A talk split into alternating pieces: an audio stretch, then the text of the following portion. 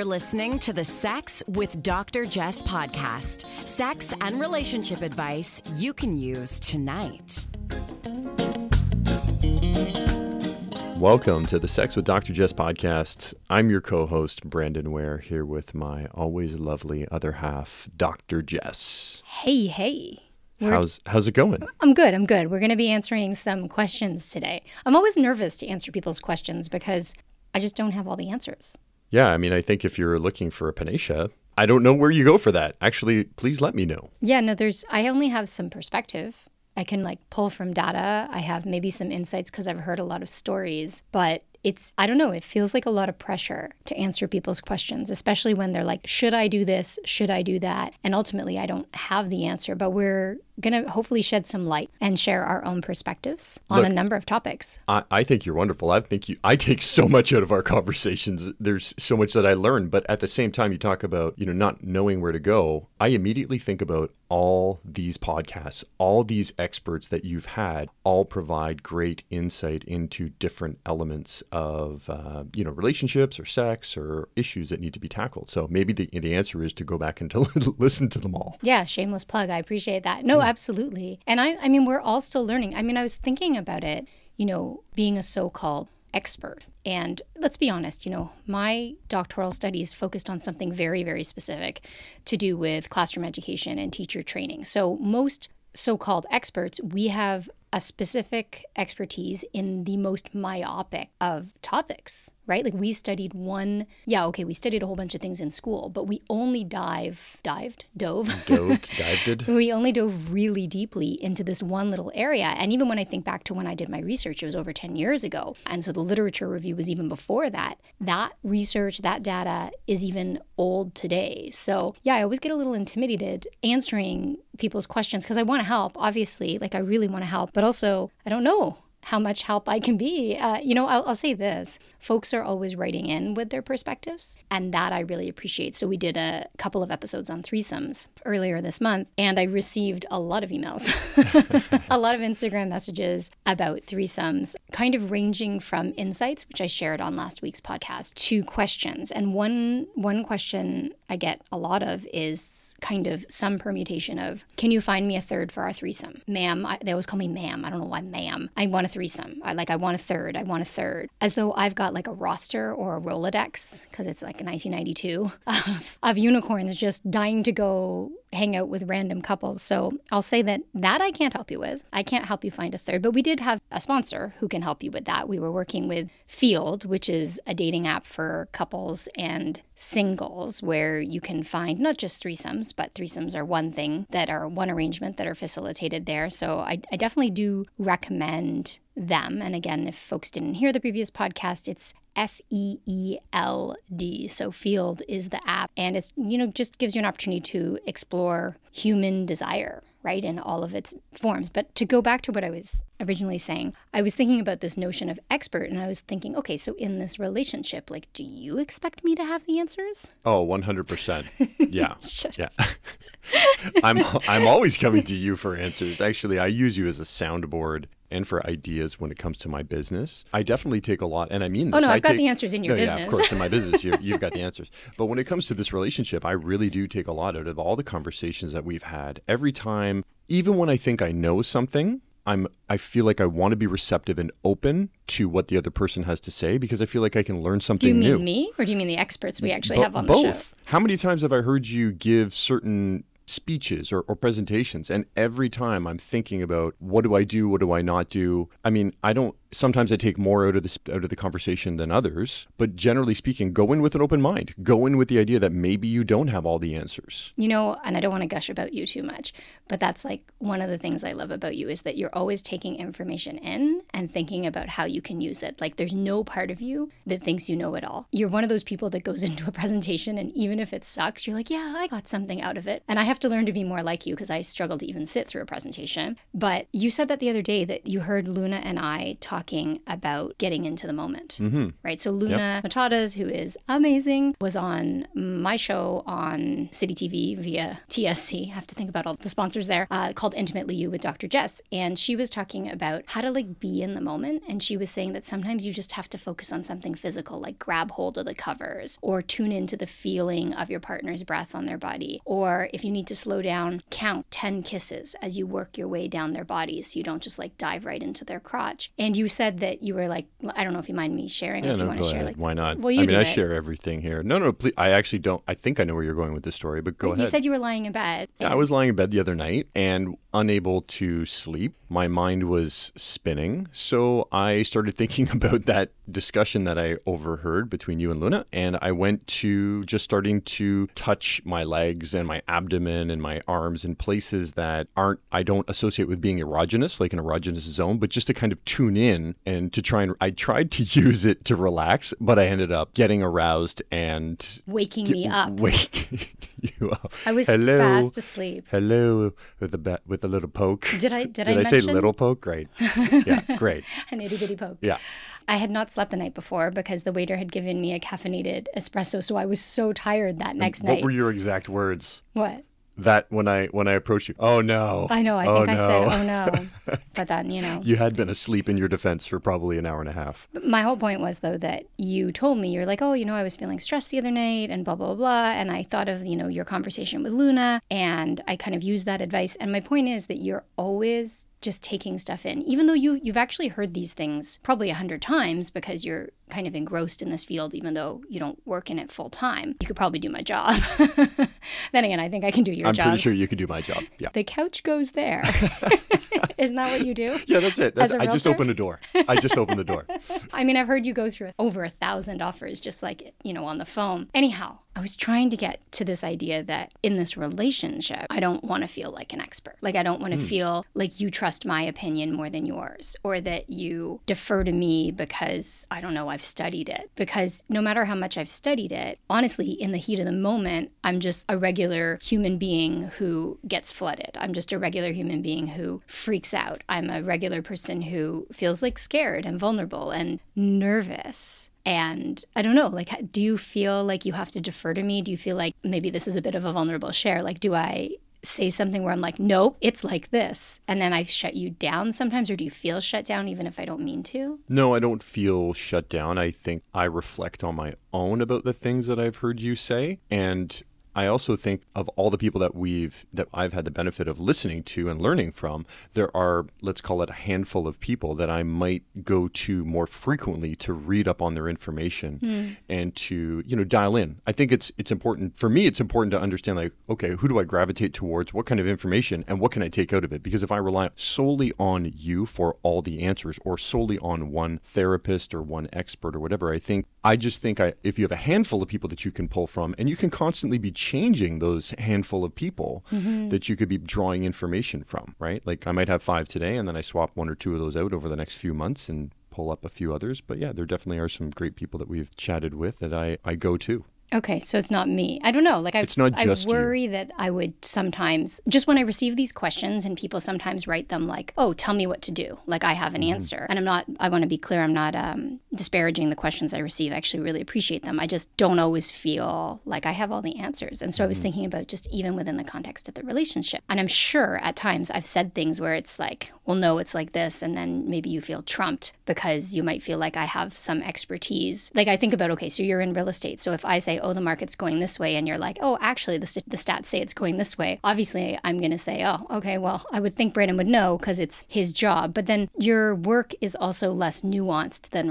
relationships. I mean, you would think so, but people in my industry don't rely on statistics. They rely on what their stomach tells them or something like that. So it's very different. Well, I think that's also fair, not to get off topic, but uh, you know, a home is an emotional investment. It's not just something that you're intending to make money off of. You're going to live in it. I mean, the difference is, is I'm always looking at the underlying factors and elements and economic variables that are driving the market in one direction or another, and then applying those layers onto the specific home or building or land or whatever it is that we're buying. Right. So anyway, we're getting off topic. yeah, I know. I'm just saying though that like buyers, if they want to over, let's just say, pay over current market value, it might be worth it for them because that's where they want to spend the rest of their lives, or it might be worth it with, for them because that particular home accommodates their child's need or something like that. Yeah, there are certainly specific circumstances, but even in my own with my own business outside of this, I rely, I pull information from a handful of other realtors and analysts to formulate my own opinions. So you're saying that's sort of what you do in our relationship. It is, but just so that you know, there is a lot that I pull specifically from you. I don't like that. like, what do I know? Yeah. Okay, well, we should, speaking of questions I don't have the complete answers to. if you feel that way, I'm up. Because uh, we went a little off topic. Let's get to some of these questions because they are piling up and I am having trouble keeping up with what's coming in. So some of them are a little bit longer. And I want to begin with one that's about erections. And this person has written in to say, My partner is able to get and retain a really banging erection and can reliably orgasm during any type of penile stimulation, hand jobs, oral, even just putting lube on my body and rubbing himself back and forth on me. But he quickly and consistently loses his erection during penetration. The only time he is able to maintain an erection during PIV, so penis and vagina sex, is in role play situations where I'm pretending to be someone other than myself. Logically, I know this is- issue isn't caused by anything I'm doing or not doing. We also have an amazing relationship and a strong emotional connection. But as this continues to happen, it's starting to erode my self esteem. A nagging voice tells me that he's bored of having sex with me and doesn't want to make the effort unless I jump through hoops to make it extra exciting for him. I'm wondering what exactly is really going on here. How can I bring this up with him without making him feel like there's something wrong with him? I don't want to make the problem worse by adding extra anxiety to him. And what we can do to help him maintain his erection during PIV sex. All right. We've been talking about erections. Yeah, we have. We have. That's all you're going to say? No, I, I have a lot that I could say about this. I just don't know which direction you want me to, to start. Well, what's your first reaction as just a regular person? As a regular person, I think that this individual who has sent in the question has really done a lot of thinking and analyzing, and it seems very sensitive to their partner's needs. Mm-hmm. And I think immediately, I always think about our situation. If you were to come to me and approach it in the exact same words that more or less this person just said, I would see the vulnerability. I would see that you've given so much thought to this. And I think I would immediately really reflect on the situation and it would it would initiate a dialogue. Like it would start a conversation and that conversation would you know probably lead me down a road to number one want, want to make want to explain how i'm feeling why i'm feeling it maybe my concerns why you know i might be losing my erection in this case and then again just where does the conversation go from there? Because maybe other uh, solutions pop up uh, you know no pun intended. Yeah, so uh, yeah, there's a lot here. So thank you for sending this in. I think where I'd like to begin with where I'd like to begin is to ask you what excites you. So what so we we now understand what excites him, right? But what fantasy can you play with that's your own? And I'm wondering if that's the way you could potentially bring this up to him. So you might say something like, you know, it can be really hot when we role play in this way and I play another character. And I'd also really like to try A, B, C, D, E. Like, here are some of the things that are on my mind because it sounds like, first of all, it sounds like you have a great relationship and I'm happy to hear that. And it sounds like you're quite focused on his needs and, you know, assuaging or patting his anxiety and attending to him. And so I just wonder if you can tune into yours just a little bit as you approach that conversation. You had said that you're, you know, you talked about the things you're worried about. So you said a nagging voice tells you that he's bored and doesn't want to make the effort unless you jump through hoops to make it extra exciting. And so I, I guess I would challenge you to think about, well, what does that mean if he's bored, right? Like, is it such a big deal if he's a little bit bored? And also, is that your responsibility? Like, it's not you that's boring. It's perhaps certain types of sex that you've created together that maybe aren't as exciting, and that's okay. You know, he's 50% responsible for making things exciting, and it sounds like he's in some way done his job in that he's, you've both done your jobs, that he's told you what turns him on. You're obliging that fantasy. I think it's really good that you're being mindful of his anxiety, but also it's not your job to manage it. So if you do say something that, you know,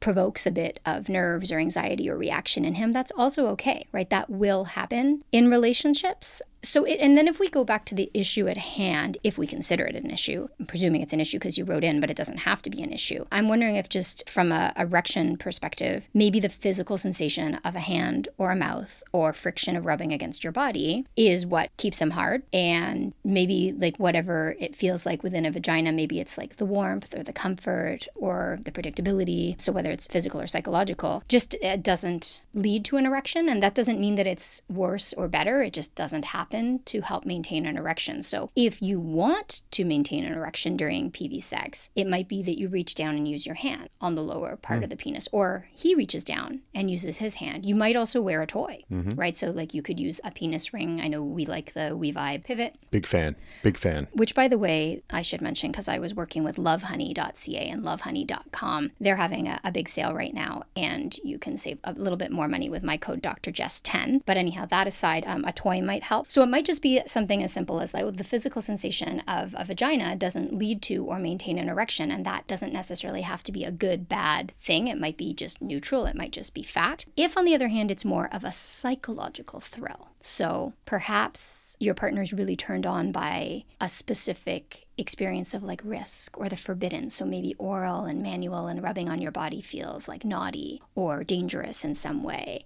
whereas intercourse perhaps feels really safe, right? So maybe it's that psychological piece that you can explore in the conversation, like, and then that kind of maybe ties into the role play where you're playing somebody else. So it's like the excitement of the forbidden, the excitement of novelty, the excitement of the unknown. There are probably other ways that you can tie in that risk right? As opposed to maybe, and so I keep kind of talking about erections and being turned on, and those two things don't always go hand in hand. So I even need to be really careful with that, with the way, you know, I frame that. Because again, a loss of an erection isn't a sign that there's a loss of arousal. It just means that the blood flow isn't being held in the mm. penis in that moment. It doesn't mean that he's not turned on. It doesn't even mean he can't have an orgasm, right? You can have an orgasm even without an erection. So it could be physical, it could be psychological, it could be a combination of both. I do think it's worth talking about, both about what you want to go back to like what's your fantasy, right? So you can explore other fantasies and other role plays, but also how you're feeling, right? That piece around feeling like you have to jump through hoops because that that sounds like pressure to me. And maybe it feels a bit one-sided to you. I'm not entirely sure, but I do hope that you have this conversation. Another approach is to tune into like mindful sex. So if that loss of erection is, for example, related to nerves around intercourse, like a, a negative feedback loop that has been created where he lost his erection once or twice or a few times and then he keeps thinking it's going to happen, then some mindful sex practices can help. But there are many, many reasons why he may not have an erection during intercourse. And I just really want to drive that home that it could be a physical sensation,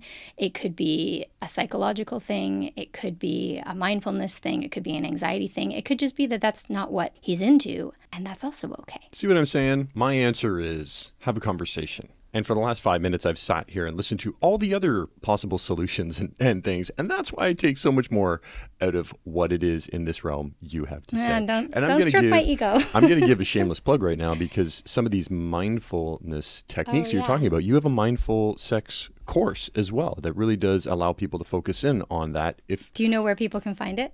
Uh, sexwithdrjess.com. Meh. Meh. Just kidding. Is it happiercouples.com? You got it. I know. I, I know. No, I'm just teasing you. Happiercouples.com. I Dr. Do. Jess's mindful sex class. Thanks for that plug. All right. So thank you for that question. And I hope that this exploration helps you to just start a new conversation because it sounds like you already have the foundation to work this out and you seem very kind of introspective and reflective even just from the way you the way you framed your your question so thanks for writing in okay I've got some other questions here. Where shall we go? This one to me, I don't want to say it's simple, but it might be a shorter answer. So, this person says, I have a question that is focused on dating. Do you think leagues are a thing? Like when someone says they're out of their league, or dating or marrying up, you're a five and they're a 10. Although sometimes this refers to socioeconomic divides in terms of education, income, rather than just physical attractiveness alone. But I wanted to know your thoughts on how you think these divides can be overcome hmm, as I hear this enough and I've seen it sometimes get in the way of my friends' relationships. I, again, I, I have to laugh that you throw to me first. I think leagues exist. I don't want them to exist. I think they're economic, social, you know, physical leagues that I think we've been told exist. I've had people say that to me, like she's out of your league, or they are, you know what I mean? They're out of your league. And what does that mean? It, it focuses on one or two things. Usually looks when somebody says yeah, that, of right? course. And that whole idea of trading up, man, it's such a, I don't know, that just sounds so, I've heard it so many times. It feels so it- sad to me. Like just the world operating in this way. And I'm, I'm not pretending that it doesn't exist. And I'm not pretending that I'm like immune to it either. So I guess the question is how can we overcome them? And I wonder if it has to do with really knowing our values. Like, you know, when you mm. read those reflections from old people or dying people, mm-hmm. And they tell you what they wish they had done, right? Told people how they feel, connected with people in their lives, spent more time loving. And I wonder, like, if we go to our values, and I always go to my 99 rule, like, what will I care about when I'm 99? I think about, you know, will you care that somebody looked a specific way? Or will you care even about money, like things that we spend a lot of time working for, mm-hmm. Right? Whether it's for security, but also for excitement, for all the things you can do for status. Sorry, I'm, I'm feeling like a little choked up thinking about those I mean, I, those messages. I think back to when we first got together, and, and I would be lying if I said I wasn't physically attracted to you. But there's your physical appearance now pales in comparison, and you are beautiful. I'm not trying to discount that, but it pales in comparison to who you are as a person. Like, there's, again, I know we're going to gush here and, and do things like that, but I'm like, who you are is more important to me than how you look. Okay. And that's just one, that's just one element. and I here. really know that with you. Like I've I've said that before. Like even in my own therapy sessions uh, with my own personal therapist, I've said like I just don't think you really care. Like I know that you would love me no matter what. But here's the thing: would you have gotten to know me? Agreed. Like, it, I know where you're going. Sorry, I cut you off. No, go ahead. would I have gotten to know you if you physically looked a different way when Mm-hmm. we first got together? You know, again, being honest, I don't think I would have, I don't think that the connection would have been there initially because I had been taught and I'm still taught to look at one particular, or, you know, to look at one thing. Over the last couple of decades, I have discovered that I find different things very attractive. And I think that it's about allowing yourself to think outside of the box. Mm-hmm. As, a, as a heterosexual, you know, white man, I'm taught this is what you should look for in a partner. Mm-hmm. And I, f- I definitely feel different now, for sure. Yeah, I keep going back to that, and I mean, I'm I was only attracted to you for the way you looked. Really, we we were a hookup. Yeah, for sure. we Right, were a hookup. We didn't know where it was going to go. Your personality was kind of um, not so great. I mean, Your I'm super funny. I mean, if you just. No, I did. I liked your personality, but uh, that's not why I wanted to hang out with you that night in the backseat of your mom's purple Ford Escort. So, how do you get around that, I guess? Exactly. You know? So I think we, you know, also we were kids and it really was for the sex that night. Yep. And then we happened to hang out and I was like, oh, he's so funny and he's so Mm-hmm. nice and he is so nice to me and all of these other things. Okay, so I, I don't know that we're really answering how do we overcome these divides. I think it's about knowing your values, right? And not lying to yourself about them. And then actually having to really work, if we think about it from a systemic perspective, work to overcome oppressive values that hmm. really are around capitalism and the patriarchy and white supremacy and all of these things to know okay so what really matters to me? And i'm not just throwing those words out there but we've been told that status matters. Like i mean i have to admit it feels good to be recognized as successful in business that's the truth for me. Like I think, uh, the same. especially as a woman, especially as a woman who tends to be underestimated in terms of like my cognitive capacity, my business capacity. Has anyone ever seen you throw a football too? I can throw a good football. Well, of Oh course my- I'm under. I'm always esti- You're always underestimated, underestimated. on a boom, sports you, field. You're like throw like a 40 yard tight spiral. okay, I think we're exaggerating Okay, now. right. 40 yards. 42. 42. 14 yard, maybe 14 yards. I don't even think I, can think throw so, man. 14 yards. It's But, but yeah, there's this thing where we want to be seen as like talented, even, right? Like I'm bragging about a football. We want to be seen as beautiful. I have to admit, and this comes down to what's the first thing people say to you when you walk into a room. And I was reading, you know, that we should learn to give compliments and that are not physically related, like that mm. aren't about the way you look.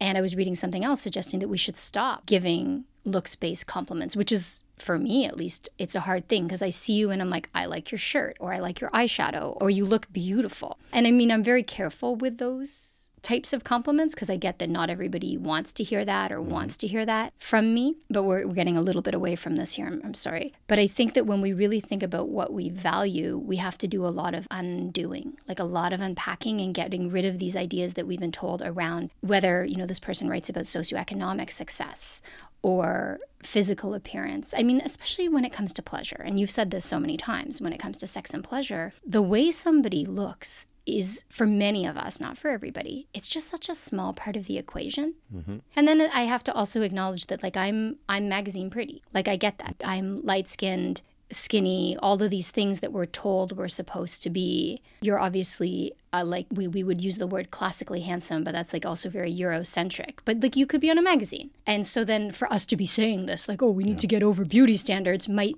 I don't know. Do we have any right to even say it? I think about your core value suggestion. If I were to write those, excuse me, if I had to if I had to date right now, I think it's a great exercise to think about what's important to me. And then if you're online dating, do you look for some of those keywords in somebody's description as opposed to just focusing in on the photo? Right. Right? Like it might be a very interesting exercise to block the screen and to only look for those words that mm-hmm. pop up because mm-hmm. maybe maybe it opens you up to meeting some people that you otherwise wouldn't have considered. I, it's just an idea. I have no idea. No, that I mean, I, I don't have the answers for something like this, but I think we need to stop and ask ourselves too why we say we're attracted to some people versus others. Actually, somebody brought something up from a show Love Island, which I'm sorry I haven't watched, but my my neighbor asked me there's some sort of a scenario there where they're saying, "Well, I'm just not physically attracted." And the question is, can you cultivate physical attraction? And I really believe you can. Like one thing that's really changed for me is changing my feed on Instagram and mm-hmm. in all the places I consume images to see all sorts of bodies. It's really fascinating the way the brain becomes reprogrammed to see so many different types of bodies as beautiful and to see different ages, um, different shapes, all of these things as as sexual when they want to be. Right, mm-hmm. I'm not mm-hmm. sexualizing them, but like some, I have different people on my feed, and I'm like, wow, I never saw these images for 30 years of my life because you only saw one specific body being allowed to be sexual, to derive pleasure. And once you start seeing it, and I think that was your experience at Desire as well. You know, Desire Resorts, we've talked about it before, seeing real live people of different ages, of different sizes, of different shapes enjoying pleasure makes you realize that, oh, your attraction is way beyond what you see in the magazines. Like the magazines you, you know is beautiful only because you've been told it's beautiful. It's not, I was talking about like animal attraction, which is what's natural to us, versus sociocultural attraction. And so I get that there's one one way or, you know, limited ways you're supposed to look socioculturally, but animally, there's something different. So I do hope that maybe changing our feed, really thinking about what matters and knowing our values looking beyond the photos and having these conversations, right? Like be honest with yourself. Because let's be honest, tons of the people I work with only want to be with someone who has, you know, a specific educational background or a specific financial situation. And the thing about money and looks is that they can always go away. And we see it all the time. But core values don't necessarily go away. Like in most cases, a lot of people are growing. So I think, I don't know, man, I hope the world gets better and that leagues are eliminated because it's a whole lot of BS, right? Yeah, agreed. Okay, let's thank you for writing that in. I hope short answer. I'm right? sorry, I know. let's talk about a couple more of these. So I have a, a short one here. My wife and I have been married for 14 years and now we have problems in our romantic relationship. A friend of mine suggested that we go into the swing lifestyle. My wife is a little hesitant. Based on your experience and people around you, what should we do? I would say that moving into any sort of ethically non-monogamous relationship as a solution to problems in a relationship is probably not going to work. So it's not a prescription to fix things. It's likely that it could potentially exacerbate all that's in your relationship for the better, for the worse. I don't see people say, oh, we struggle with communication, so let's go into the lifestyle and it works out, or we struggle with, uh, you know, infidelity, so we go into the lifestyle and it works out. Now, if you specifically have a great relationship and you are struggling with monogamy, then maybe this is something to explore. But from saying, like, from this very short question that says you have um, problems in your romantic relationship, relationship. I would say work on the issues first, then you can consider the buffet in front of you. I'm not saying that you have to like wait until all of your issues are resolved, but I would say that opening up is not universal solution, just like monogamy is not a universal solution. So if you've got issues, they will be there whether you're monogamous or consensually non-monogamous in in some way. I'm just laughing thinking about how so this is a I'm sorry, I forget the question. Is it a husband who suggests that his partner It just says it just my okay, wife. so his wife or their wife. I'm just laughing because I agree with you. It's like we're having problems with the distribution of chores in our relationship and getting into an open relationship would solve that. I mean, maybe, but it just seems I agree with you. It's in- sort of like people say, like, oh, you know, we're fighting, but if once the wedding comes, we'll be fine. Or we're really struggling with this, but once the kid comes, I mean, I can't tell you how many people have said, you know, I think I'll feel more connected to my partner once we have a kid. And of course, kids don't make things easier. Sure, they add love and meaning and connection in some ways, but they also add stress and financial burden and take away from your time to potentially take away from your time together. So, no, I would say that um, work on the relationship regardless of whether or not you decide to open up, explore the lifestyle if that's something you're both into, but don't use it as a solution uh, and think that it's going to fix things. Okay, let's do one more. I got a nice note from this person about liking the podcast, and they say, I'm 27, my boyfriend is 26, we've been together for seven months. He recently told me that he fantasized about being dominated. Other than the occasional spank or even light choke, I haven't taken on that role before. I tend to prefer to be dominated too, so while I'm happy to try it out, I'm unsure how to begin and how to feel confident doing so. Separately, we are working on communication and sex, but I still struggle with initiating sex and talking about it for fear of rejection or being humiliated. I've been feeling like I want sex more than him, but because I don't know how to start it, I end up waiting for him to be in the mood. I end up feeling unattractive, like I'm unable to seduce my boyfriend, even though logically I know that he sometimes might just be tired or not in the mood, and that's okay. Last week, after months of my internal agonizing, he brought up the subject and asked how I would describe my libido. He told me that his is changeable and that sometimes he can tell I'm trying to make it happen, but he just doesn't feel like it. He suggested I try telling him that I want him, and that can sometimes get him in the mood too. I now feel pressure to assert myself in a way I feel uncomfortable doing. I feel very vulnerable stating that I want sex, especially since I know that if he wanted it, he would have initiated already. I told him once that I felt the patriarchy made me less sexually assertive because women are taught to be passive, and he told me to stop blaming my problems on external factors. Any advice on both of these topics would be very much appreciated. Okay, so two quite separate questions. So thank you for writing this in. I'm glad to hear that you are communicating about how you feel. I think it's really great that you're able to talk about, you know, your fear of rejection, fear of being humiliated, feeling unattractive. And I think those are some areas to perhaps tune into and to ask yourself a little bit about rejection, like what what would happen if you were rejected? Right? In the grand scheme of things, what would be the outcome, right? How would you feel in your body? How would you feel in your head? How would you feel in the relationship? How can you self soothe if you feel rejected? How can you ask for support and love and care if you feel rejected? Because I think that being rejected, learning to manage rejection is an essential life skill. It's a really important piece. And I do, you know, around gender roles, we can often struggle with who does the initiating, but there's nothing that says that the genitals between your leg or the gender assigned at birth or your gender identity determines whether or not you're the one who initiates. So there's a lot here. And so I hope you kind of keep exploring that fear of rejection and maybe leaning into rejection a little bit more to know that, you know, if you do get rejected, it's okay, right? You're still the same person, you're still loved in the same way. And maybe look at other areas of your life where you manage rejection more effectively. Because sometimes sex can feel like the end all be all. Like if my partner says no to me, what does that mean? Does it mean that I'm not attractive? Does it mean that they're never going to say yes again?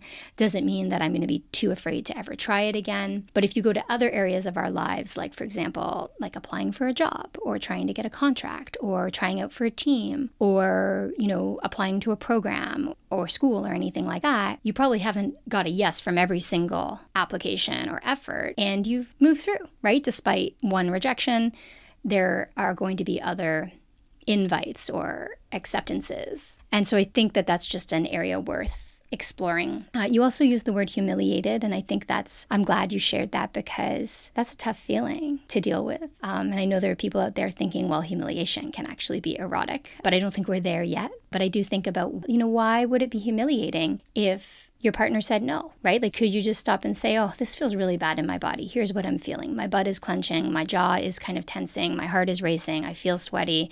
I feel frustrated because I had that tingle between my legs and now I'm not getting what I need. Maybe I can go masturbate to kind of get rid of that feeling. But also, what can I do? Like, should I just take a couple of deep breaths? Should I do something else? Should we look for other ways to connect? I think it's important that he's saying that his libido is changeable. What that sounds like to me is that he isn't always spontaneously in the mood. His sexual desire is more responsive, meaning if he's not in the mood, there are things that he can do or things that you can help with to get him in the mood. And that's part of being in a long term relationship because in long term relationships, sexual desire doesn't tend to occur spontaneously. Would you say you're the same? Like, you're, I'm not saying you're never spontaneously in the mood, but oftentimes it's a responsive thing. Now, a lot of what was said here, I, I personally understand. It, it resonates with me. I mean i've been pretty open and honest about my experiences on this podcast and i would say that there have been circumstances not so much where i'm getting rejected. I think that I tend to push back when you've made approaches to me without realizing what I'm doing. Like you'll come and kiss me on the shoulder or do something and, and try to initiate and without even thinking about it because I'm just not in in the quote unquote mood or I haven't done the work to maybe understand, acknowledge what you're doing and then be receptive to it. Even if I'm not turning even if I am turning you down, it's kind of like you can do it in a way where you've expressed that you still desire that person and uh, but now maybe you, you're in you're in a different headspace. There's just so a lot of you're on things, your phone and I'm trying to kiss you.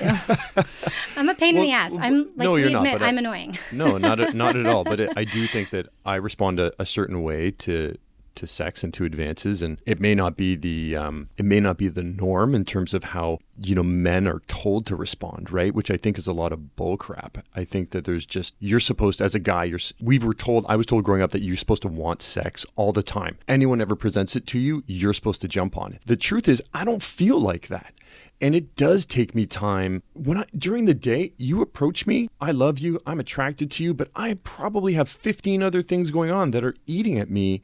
So I have to acknowledge maybe I can take a minute to just enjoy this. But sometimes you can't. And but a lot of times like I You've can't. got a lot on the go. Yeah, so anyway, I, am not answering anything, but I'm just I'm feeling a lot of similarities in this, and rejection and humiliation are really hard to deal with. I mean, I deal with it on a daily basis with what I do, and and rejection is hard. Like it feels really crappy when somebody says, even from a business perspective, they don't want to work with you because it's it's a cut against you think it's a cut against who you are. When a lot of times it may have something that doesn't have anything to do with you. Mm-hmm. There could be something else going on with that person or another reason that they reject you. And the mm-hmm. same principles could apply in a relationship. Yeah, and you need to practice that being rejected, right? In in like safer environments. I, I, think what you're saying too is interesting. So if you're in the middle of doing something, like you're working on an offer, and I come up to you, I, I don't feel like I'm usually trying to have sex with you. By the way, no. I'm just trying to touch you. How I've interpreted your your your touch. Yeah. like oh, you want to have sex with me? I was just trying to squeeze through a small space, and you were there. No, just teasing. But if I kiss you and you say like you know I need a minute, I have to also understand that you might be saying no to one specific thing, but you're not saying no to me. Like you're mm. not saying no, just get away from me. You're saying no, I don't have time for that right now, or I'm not in the mood right now. And sometimes you might say, and actually for me, especially lately, I'm not in the mood, but you can get help to get me in the mood. Mm-hmm. Or it is also, it's also my job to get myself in the mood. So that's what I was thinking too. You could take a minute and go and do your thing.